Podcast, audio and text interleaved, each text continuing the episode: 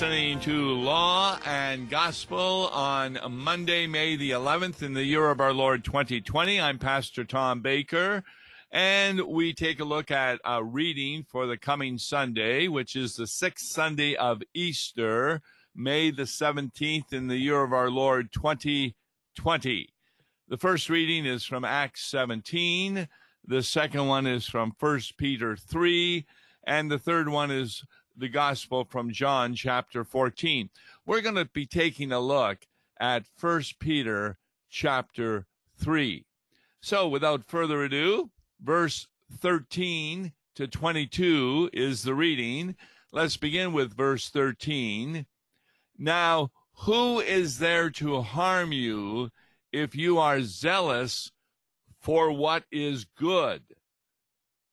Now, that needs a little explanation because it says, Now, who is there to harm you? So, what was the Apostle Peter talking about in verse 12 that indicates that nobody can really harm you? Let me read verse 12.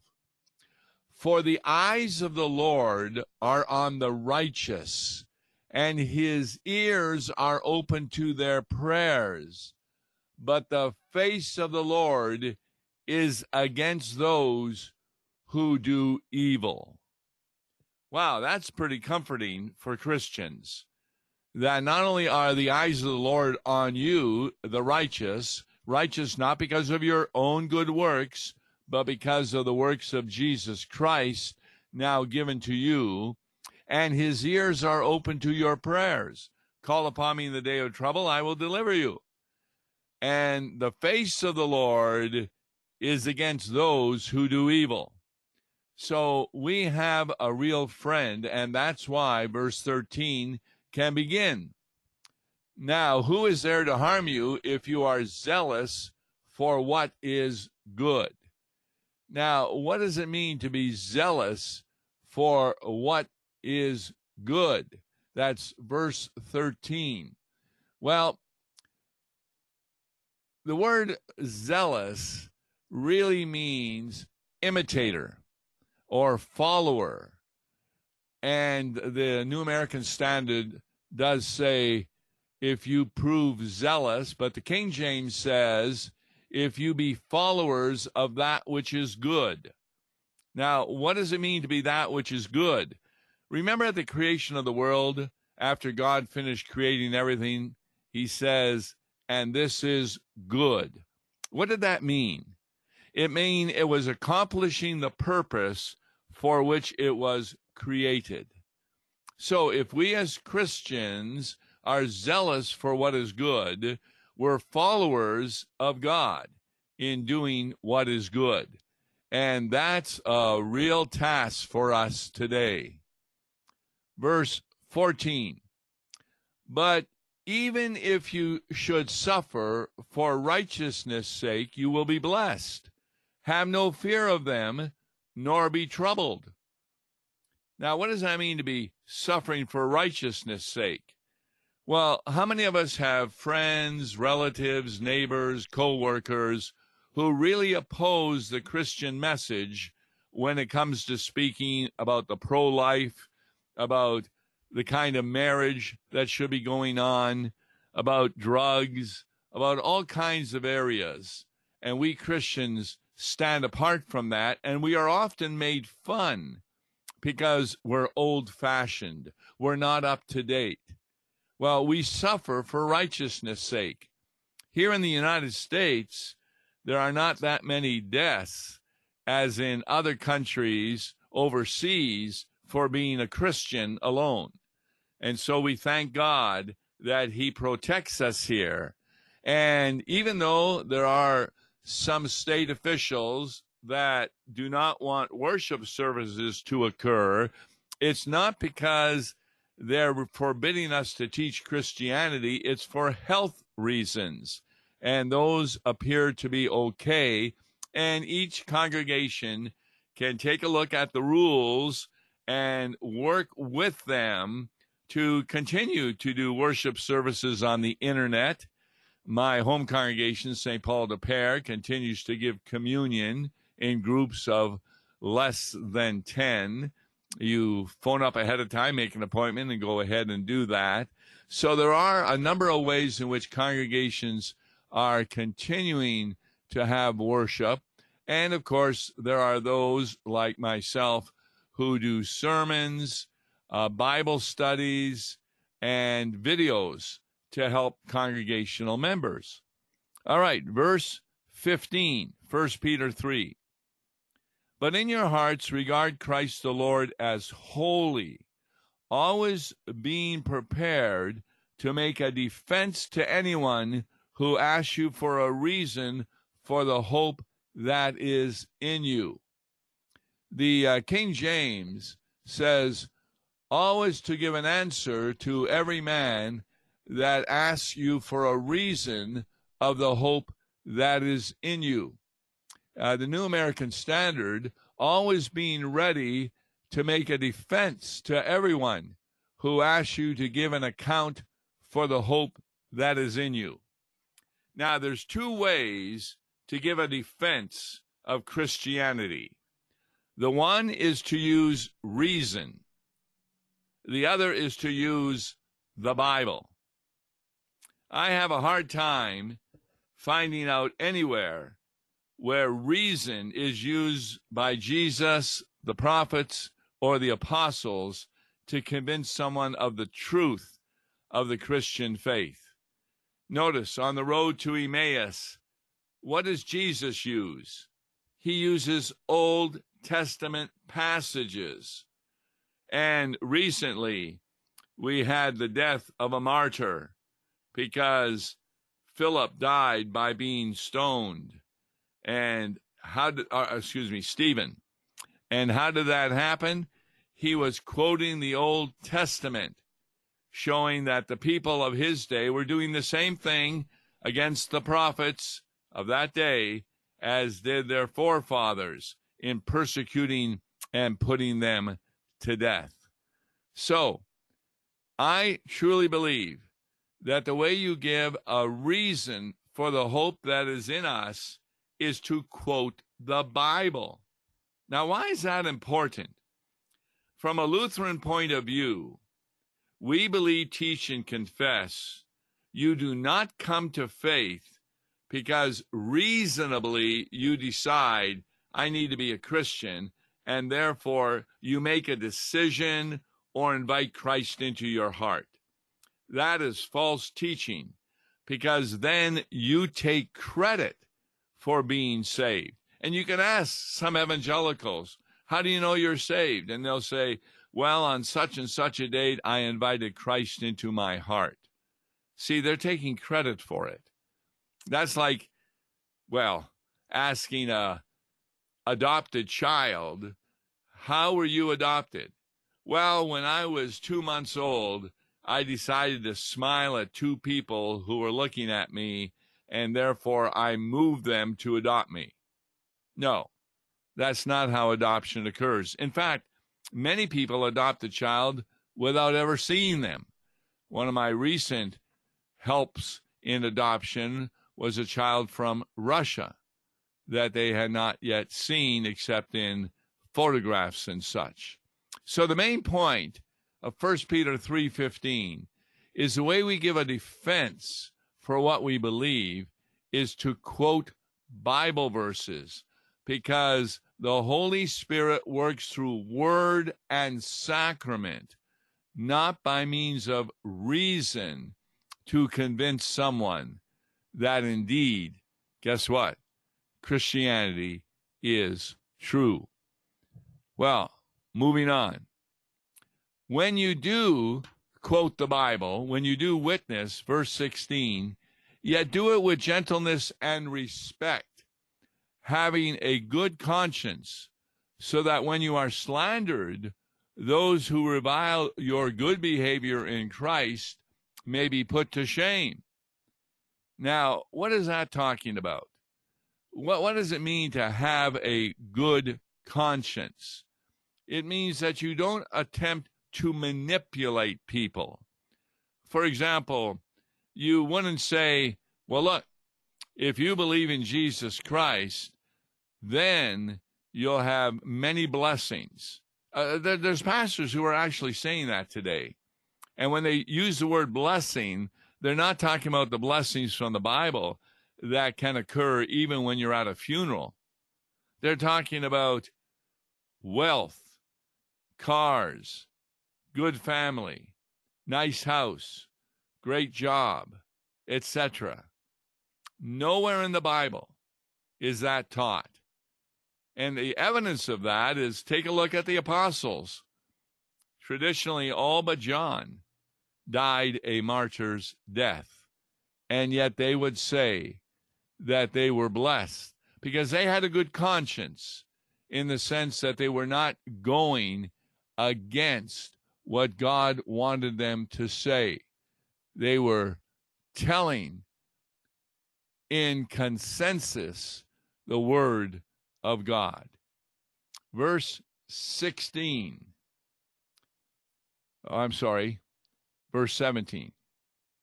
For it is better to suffer for doing good, if that should be God's will, than for doing evil. Well, all you have to do to get that is go to a prison and ask the people there, Are you suffering right now? And they will say, Yes, it is definitely suffering.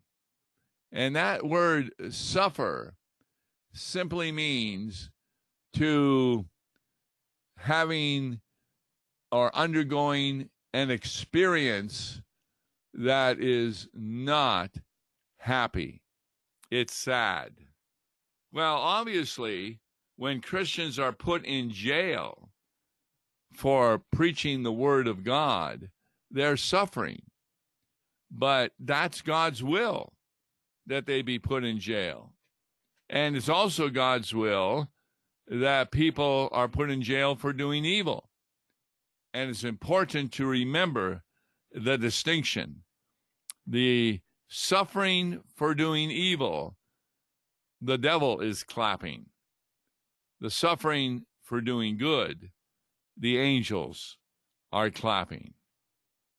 And once more, Peter moves to Jesus. For Christ also suffered once for sins, the righteous for the unrighteous, that he might bring us to God, being put to death in the flesh, but made alive in the spirit. Wow. You got about 10 sermons just out of that verse alone. Let's take a look at part, part of it. For Christ, and the word for Christ there is the Greek word Christos for the Hebrew word Messiah referring to Jesus. He also suffered. And that's the same word used about we suffering for standing up for the message of Jesus Christ. But there's a word there for Christ also suffered once. In other words, a better understanding of that is once for all. Just one time did he suffer he didn't have to continue suffering after he died on the cross. Whereas in the Old Testament, animals again and again were sacrificed. Jesus once. For what reason? That he might bring us to God. Now that's really important that that is said that way. In other words, he is the one bringing us to God. We are able to approach God through Christ. You want a Bible verse? You were a lost sheep. God found you. He put you on his shoulders. He carried you home. I mean, how many incidents in the scripture and events in Jesus' life? He is the one who is the cause of their salvation. And he is the just for the unjust. The unjust, that's referring to those who are unrighteous in God's sight. You see, in God's sight, you were unrighteous. You were a sinner. Jesus suffered for you, even though he was just. He was just in that he did no sin. But when he died on the cross, he had become sin for you. That occurred at his baptism.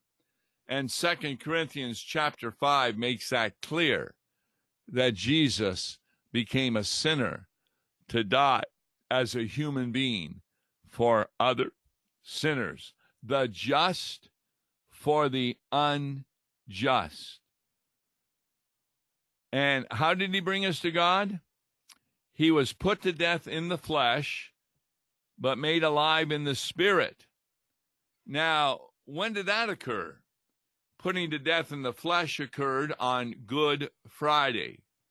Being made alive in the spirit took place on the day of resurrection. And so it's important to understand that what follows is Jesus in his resurrected state. Verse 19, in which he went and proclaimed to the spirits in prison. Now, verse 19 is translated in different ways. In the King James, it says, which also he went and preached to the spirits in prison. But I believe the ESV and the New American Standard do have the proper translation. ESV, he proclaimed to the spirits in prison, and the New American Standard, and he made proclamation to the spirits in prison.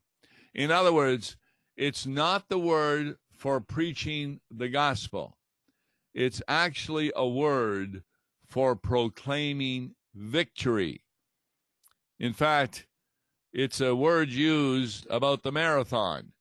Remember when the gentleman ran back to the city to say that the battle had been won, he died when he reached the city. But he proclaimed the good news that the battle had been won. It's the same Greek word. So that's what Jesus did. By being alive in the Spirit, by being raised from the dead, he proclaimed to the spirits in prison now, who were these? What, what's what's a prison that's being talked about here? Well, verse 20.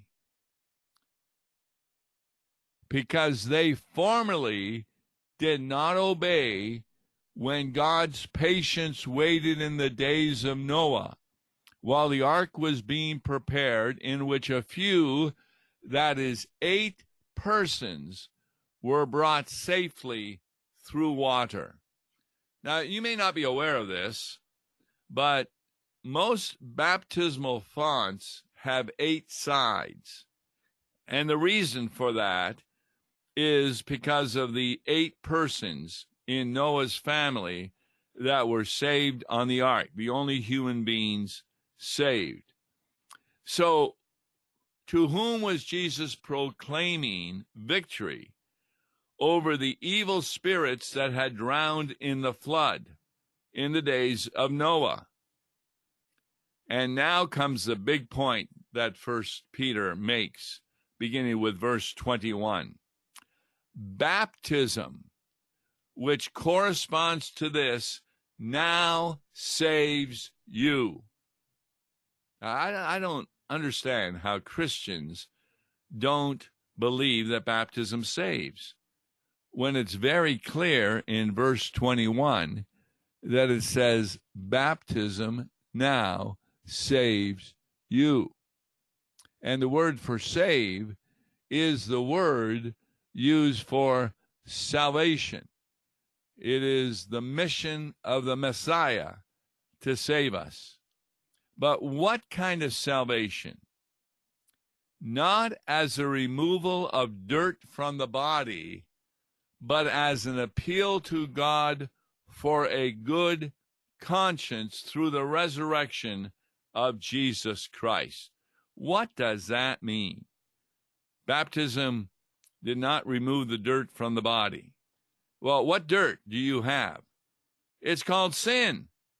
Sin by thought, word, or deed. That's what baptism does not save you from. You're still a sinner.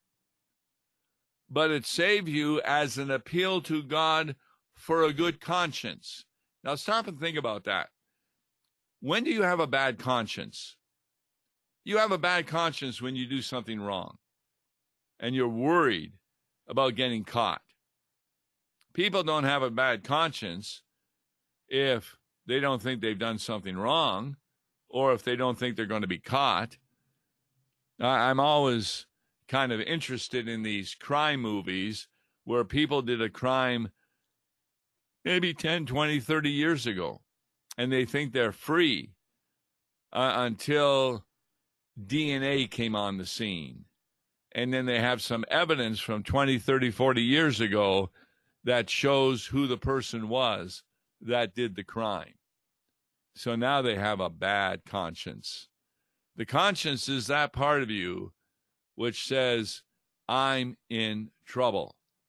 What baptism does, it takes that trouble away. What, what is the trouble? Eternal punishment. Well, how do we know that's taken away? Peter explains it. It's taken away through the resurrection of Jesus Christ. Through the resurrection of Jesus Christ. You see, if Jesus, according to 1 Corinthians 15, had not risen from the dead, guess what? He's still in the grave. He's still paying for your sins. And Paul makes very clear in 1 Corinthians 15 if Jesus has not risen from the dead, then you are still in your sin. And you better have a bad conscience because hell is going to be your destination. But because he has risen from the dead, all who trust in Jesus Christ, and when we talk about trusting in Jesus Christ, we're not talking about, oh, I believe he really was a person who was a good person and he taught a lot of good things. No, no, no. Trusting in Jesus Christ means you believe his promises that he gave you. What promises? Promises on the basis of his death and resurrection the promises of the forgiveness of sins, the promises of the robe of righteousness. That's what we're talking about here. And those are the promises that God has given to you through faith in Jesus Christ. That's why baptism gives you a good conscience because you do not have to fret about that eternal punishment that should have been yours that Jesus took away. Now, Peter says more than it was just because of the resurrection of Jesus Christ. Listen to verse 22. Jesus Christ, who is gone into heaven and is at the right hand of God.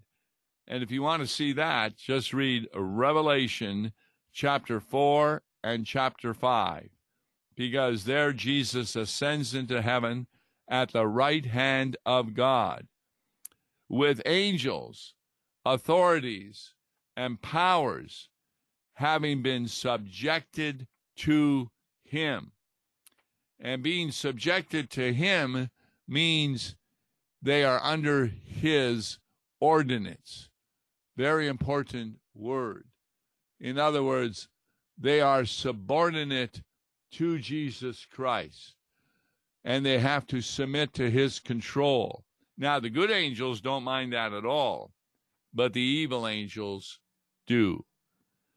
So this first Peter chapter 3, 13 to 22 has so much to say to us about how Jesus brings us to God and how just as eight people were saved in the waters of the flood, so also we are saved in the waters of baptism, not by getting rid of our sin, but by giving us a good conscience where we no longer are afraid of death. On tomorrow's Law and Gospel with Mark Smith, we'll be taking a look at the hymn for the fifth Sunday, uh, sixth Sunday of Easter, and that is, "Dear Christians, one and all, rejoice." Look forward to talking to you tomorrow. God bless. Listen to Law and Gospel each weekday morning at 9:30 on KFUO. For a tax-deductible gift to Law and Gospel, please make your check payable to Concordia Mission Society and mail it to Tom Baker, P.O. Box 28910, St. Louis, Missouri 63132. To give online, visit lawandgospel101.com or call toll free 1-877-267-1962. Views and opinions expressed on Worldwide KFUO may not represent the official position of the management or ownership of KFUO, the Lutheran Church Missouri Synod. If you'd like to comment on programs or topics heard on Worldwide KFUO, write us at KFUO, 1333 South Kirkwood Road, St. Louis, Missouri 63122. You can also leave a question or comment on our comment line at 314 996 1542. We are the messenger of good news, Worldwide KFUO.